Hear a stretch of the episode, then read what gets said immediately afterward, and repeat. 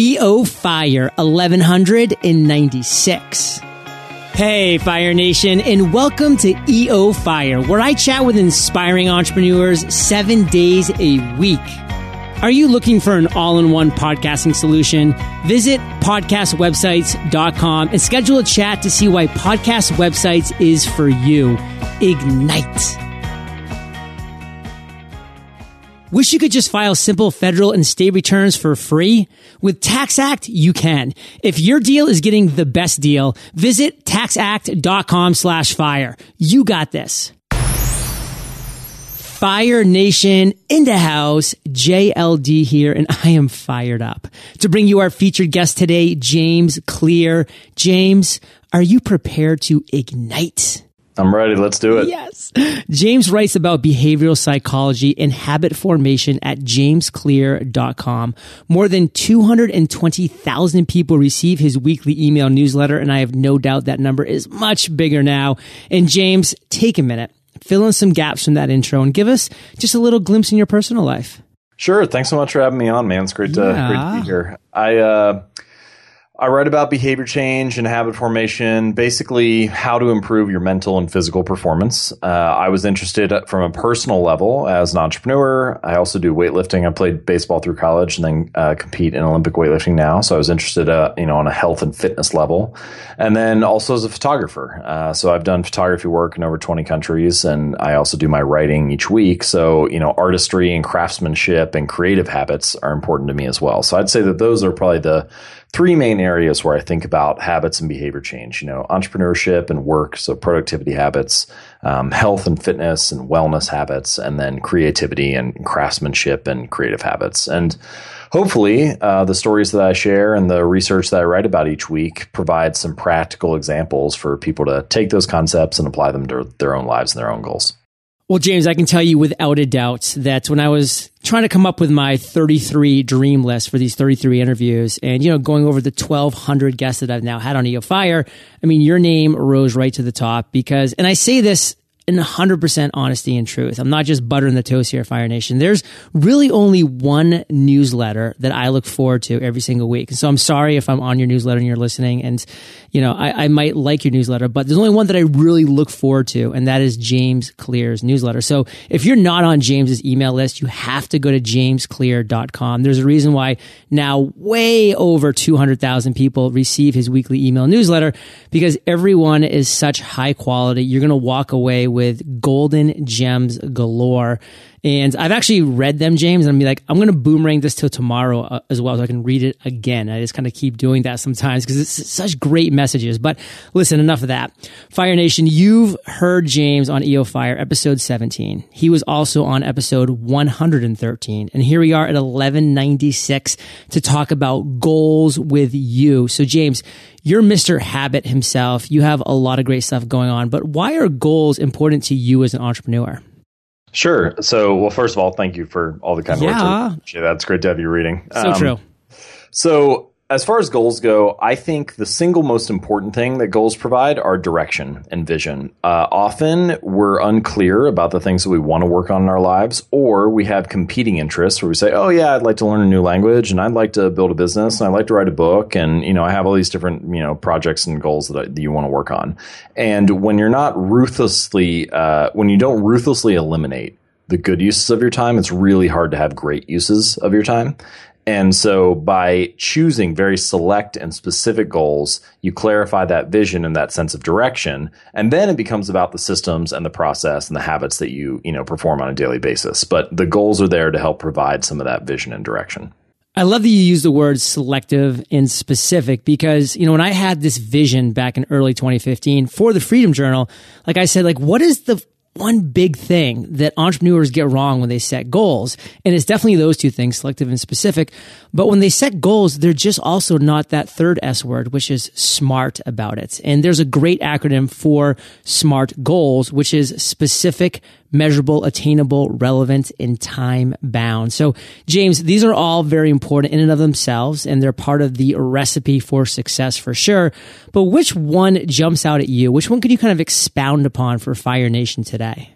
Yeah, I thought about it a little bit. I, I, think of those five, I find measurable to me the most important of the five, and I'll tell you why. And I think that it, it feeds into the choices and behaviors that we make on a, a consistent basis and the habits that we build. So let me give you a couple examples. Um, if you're driving down the road and you go past one of those "Your Speed Is" signs, where you, you, know, you go down and you're going. Mine's you know, always flashing, by the way. I don't know right, what it means. Yeah, yeah. so, so it's a 35 mile an hour zone. And you're going 42 miles an hour and when you see that speed there, that's a measurement device, right? It, it, tells you what you're what you're doing.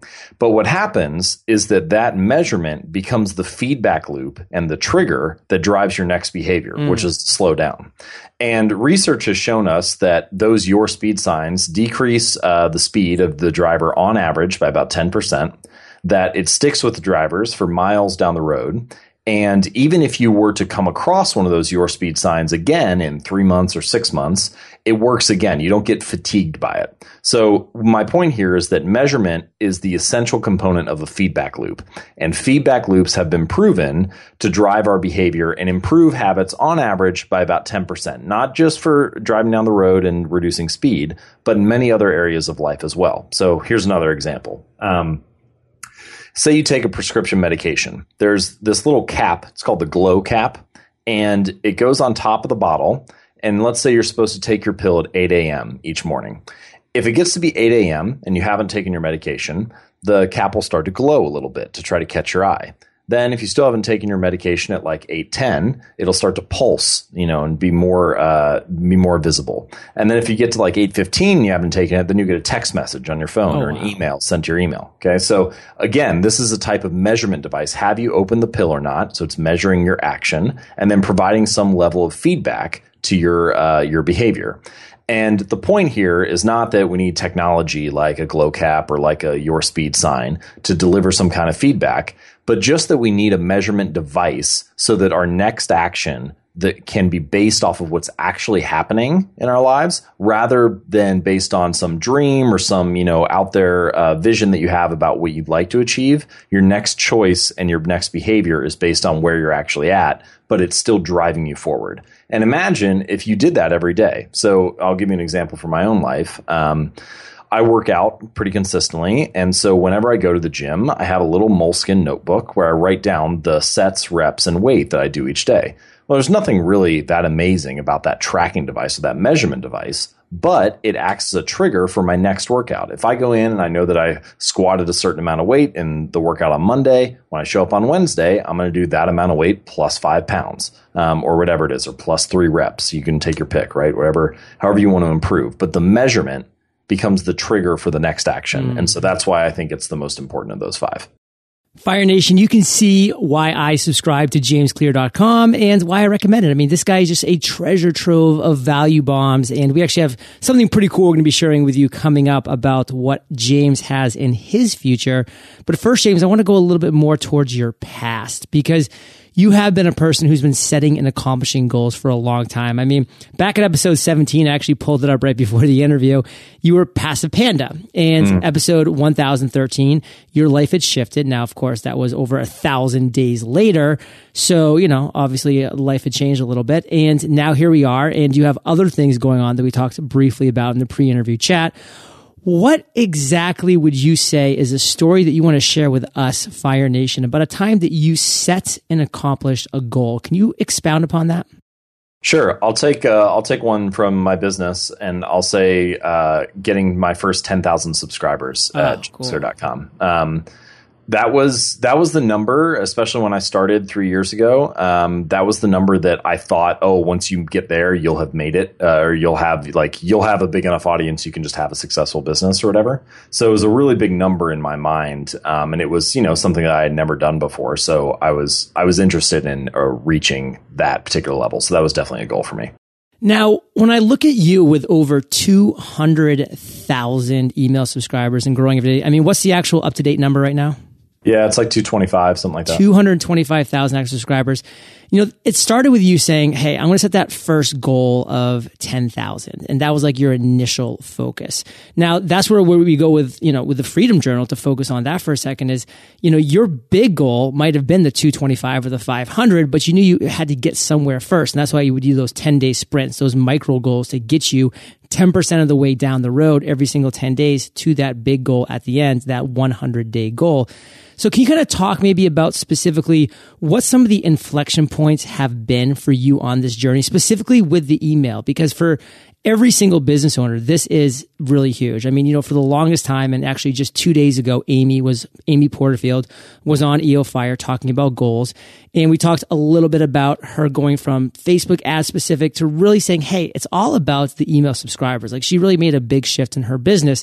So this is really important for Fire Nation, I think, to really get. So can you talk about some inflection points that you found during your journey of getting to first 10,000 and now 225,000 subscribers? Sure. I can think of two in particular from the journey from zero to 10. And um, the first inflection point was the willingness to make it less about the number and more about the process. So for me, that meant writing twice a week, every Monday and every Thursday. Um, I wrote in public about, or sorry, in private about habits and behavior change for the first year. Um, I was just collecting my ideas and different research that I had come across on habits and how I was putting ideas into practice in my own life and what I was learning from experimenting with habits. And eventually that document got to be like 60 pages long. And I was like, all right, this is ridiculous. I need to just publish something publicly, right? But I was a big wimp about it. I was, you know, I was like, oh, it's not ready yet. People won't like what I have to say, whatever. So, um, November 12th, 2012 was the day that I first published an article on jamesclear.com. And it was also the day that I set my Monday, Thursday publishing schedule. And that was a huge inflection point in my business and looking back now in my life. Um, because committing to that level of consistency is what drove all the results that came afterward. The second inflection point that I can think of came six months in. So for the first three months, I just focused on building the habit of writing, of just showing up consistently. And I knew that if I had some articles, you know, a little bit of traffic would start coming in and I'd develop a little bit of an audience, even if it wouldn't become some huge thing. I just knew that was essential. Then after I crossed that three month mark, I started trying to promote things a little more because I was like, all right, I'm showing up every week. I need to make sure that this stuff is getting out there. Um, so, you know, I started reaching out to different media organizations that could, you know, maybe republish something from me or doing interviews like this one. I was reaching out to a lot of podcasters, trying to figure out ways to like get the word out and get in front of people. Um, and it's hit a tipping point or an inflection point at about six months in. When I was uh, three months in, let's see, yeah, three months in, I think I had about 3,000 subscribers. Six months in, I had about 6,000 subscribers. And in the seventh month, I added another six. So I went from 6,000 in the sixth month to 12,000 after seven months. And then by the time we hit the end of the first year, it was like 33 or 34 or something like that. No, it might have been 40.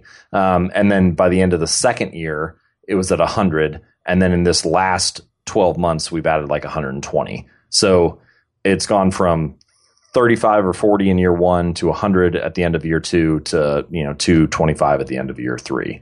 Um, and that inflection point, it really has never slowed down from that six month moment. It's just continued to to grow and grow. And now we're adding, I don't know, somewhere between fifteen and twenty thousand a month. Um, and that uh, what ch- so the I think the natural next question is all right, what changed? Like what what caused that to happen? Well, I think uh, there are a couple things. So one, that was when I started to accumulate a fair amount of content. So I would begin to start ranking in Google, and you know there was just like a little bit of a snowball effect. So that was part of it. Um, and then the next thing that happened was I really focused on building some of those major media relationships so that I was getting quality traffic driven back to my site and not just me tweeting it or sharing it on Facebook or something and hoping that people would magically find it. Um, you know, if Entrepreneur Magazine ran an article for me, then that would drive a significant number of people. Or if Business Insider would cover something, then that would drive a fair amount of people back. So, or being um, on EO Fire.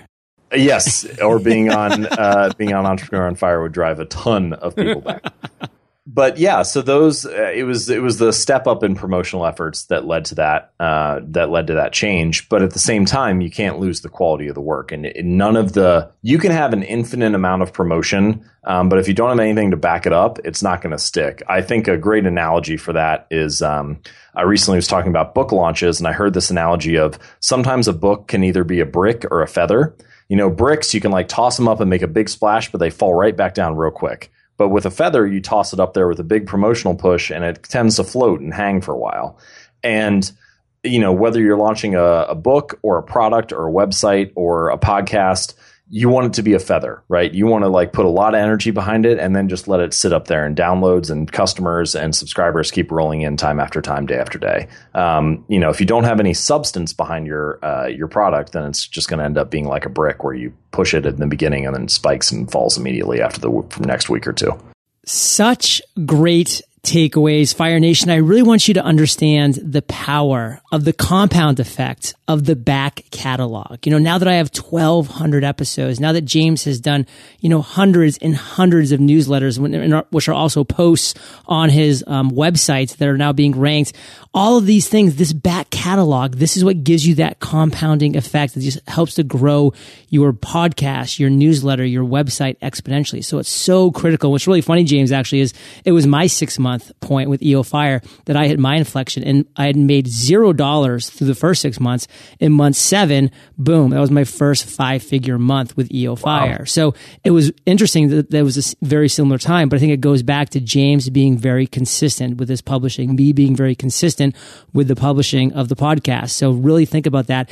And James, this is just real quick and not to get too woo woo, but I'm just curious, like, how did it actually feel that month seven where you said, man, like I got 6,000 subscribers this month alone. I've hit my year goal by month seven. Like, how'd that feel? Yeah, it felt great. Um, you know, I can remember I, it was actually close to the time that WDS happened. Uh, so I was, I can remember hanging out with a lot of people in yeah. our crowd and, t- you know, just sort of seeing people in person and talking about things. And, you know, everybody always asks how, how things are going and stuff.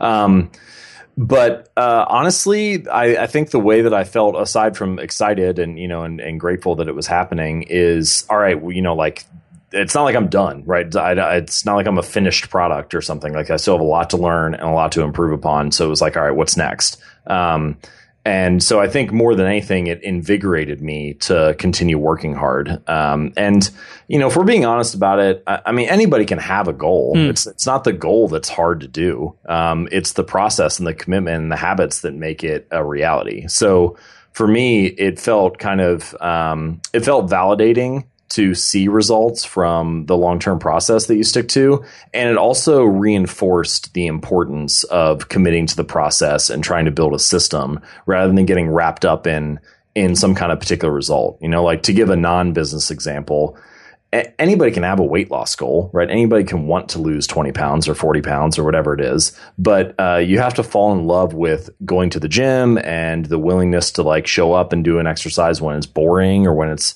uh, not exciting. Basically, no matter what the endeavor is, whether it's health and fitness or business or creativity, relationships are the same way. Um, you have to fall in love with doing the quiet work that nobody's going to praise you for because it's all of that work that happens in that in between space, in between the inflection points and in between the results that makes that makes the result happen at all. Um, you know, none of those victories would be there to enjoy if it wasn't for all the quiet work that came before it. And so, I think more than anything, I felt um, reassured that that quiet work was worth it and that falling in love with the boredom of you know doing your craft and approaching things in a in a craftsman like manner um, was totally worth it. Falling in love with the boredom Fire Nation. And James, listening to you, it sounds like you just have it all together, and you know that's that's pretty awesome. But I do want you to give us just a quick snapshot, and let's make this quick. But share with Fire Nation your biggest weakness and your biggest strength. I mean, certainly, first of all, I just want to put that myth to rest that I have it all together. Um, I mean, there are all sorts of things that, that we all struggle with, right? And like, I try to make that a central portion of my work, a central part of my message is that I'm not a guru or some expert that has it all figured out. Um, I'm just someone who's trying to learn the best I can, uh, and I'm going through this with you. And I just want to share the lessons that I come across. And I actually think that that makes the messaging more powerful and more important because uh, well, one, it's relatable. Like nobody wants to talk to someone who thinks they're perfect. Um, but two, uh, you have to, you know, it's kind of like having a goal. Actually, if we're t- thinking about it this yeah. way, so having an opinion is hard. Having a, a good, validated, well researched opinion is difficult. But if we're being honest, anyone can share an opinion. It's not that hard to write about what you think. Um, now, to write well about it, certainly that's a skill. But what's even harder than having a good opinion is putting it into practice. And so I think it's important for me to fail, to fail as a weightlifter, to fail with a personal habit, like, for example, uh, going to sleep at a good hour. I don't cheat myself on sleep, but man, I stay up late working a lot and I like struggle with that. Um, so having these personal failures, I think is really important because it makes my work better. You know, it's easy for anybody to give some kind of life advice, but then not have to put it into practice. for me to realize how hard it is to do these things in the real world, I think that makes the the message more compelling and more useful for the people who read because it's like, look, I get it. We all, we all struggle with these things. Yeah, and I loved your article on intermittent fasting and specifically where you said like, hey, if it's 11 p.m. some night, like, and I'm at a game and, I, and I'm hanging out with the boys, I'm gonna have a beer and a pizza. Like, I'm gonna do that, and then you know, I'll just push my my start of when I start feasting the next day back a few hours, and, and I'll get back into the rhythm. And that's what life's about. It's about adjusting, pivoting, firing, getting things down, and just again, Fire Nation, enjoying life. And James is definitely enjoying life and he's about to enjoy the freedom round. But we're going to take a quick minute to thank our sponsors. When it comes time to file your federal and state taxes, do you ever feel like you're recreating the wheel? So many questions, so many boxes, so many numbers. With TaxAct, you can rest assured that you're getting the best deal in tax. For starters, TaxAct has a few guarantees and pledges that they make to their customers, like their maximum refund pledge, their price lock guarantee, and their 100% accuracy guarantee. TaxAct will even walk you through maximizing over 300 tax credits and deductions in order to get your your best tax outcome, save money, and get your maximum refund guaranteed. TaxAct makes preparing and filing your taxes quick, easy, and affordable. So why wait? You can start anywhere and finish anytime on your computer, tablet, or smartphone. Don't pay more for the same forms, features, and functionality. If your deal is getting the best deal, visit taxact.com slash fire and get simple federal and state returns free. Taxact.com slash fire. You got this. James, are you prepared for the freedom rounds? I'm ready. Let's do it. Why do you feel that most entrepreneurs fail to set smart goals? People are too focused on outcomes and not focused enough on the process. What is the most important action that entrepreneurs can take once they've set a goal? Decide if scope, time, or quality is going to be the restrictive measure that you base everything on. What is one action that you take daily that brings you closer to your current goals? Writing. Writing is thinking, and thinking is everything in business. You need to have writing if you want to have good thoughts and good strategy. So, is there a book that you've read recently that you think would help Fire Nation in their journey of setting and accomplishing goals? Yes, I'm reading it right now. It's called Poor Charlie's Almanack. It's by Charles Munger, who is the business partner of Warren Buffett.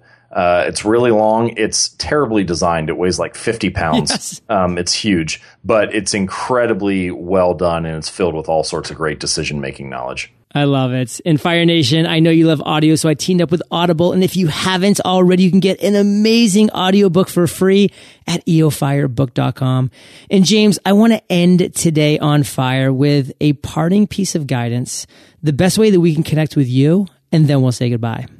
Sure. So, my parting piece of guidance would be to take some type of action based on this interview. Uh, it's really easy to listen to people talk about their businesses and the advice that they want to provide. And certainly, I, I don't have any delusions that everything that I say is going to be a perfect fit for you. But take one thing that resonated with you and actually do something about it rather than just continually, you know, being trapped in the cycle of learning. Um, Best way to connect with me, jamesclear.com. You can uh, sign up for the newsletter if that interests you and check out some of the other things that I've written. And uh, I have links to, you know, social media profiles and email and all that stuff on there as well. So if you want to reach out, you're welcome to. Thanks so much for listening. Well, can you give us a little teaser about something that you're pretty excited about coming up here in 2016? Yes, uh, I uh, just signed a major book deal with yes. Penguin, uh, Penguin Random House. So I'm excited to have them as the publisher, and uh, hopefully we'll have something really great to, to share with you all soon. And I'm just guessing, but probably a great way to stay up to date with that is on the newsletter. Yeah, for sure. Newsletter subscribers will absolutely know about it. That's uh, that's definitely the best place to go uh, if you want to stay in the loop and, and find out when the book is released. Fire Nation, you're the average of the five people you spend the most time with, and you have been hanging out with JC and JLD today. So keep up the heat and head over to eofire.com. Just type James in the search bar. All three of his EO Fire episodes will pop up. None to be missed. I mean, episode 17, hello, that'll be awesome. and James, I want to say thank you for sharing your journey with Fire Nation today. For that, we salute you, brother, and we'll catch you on the flip side. Fire Nation, thank you for listening to EO Fire. Visit eofire.com for killer resources, free trainings, and so much more. It's time to share your voice and message with the world, and our free podcast course will show you the way. Text podcast course, all one word, to 33444 and ignite.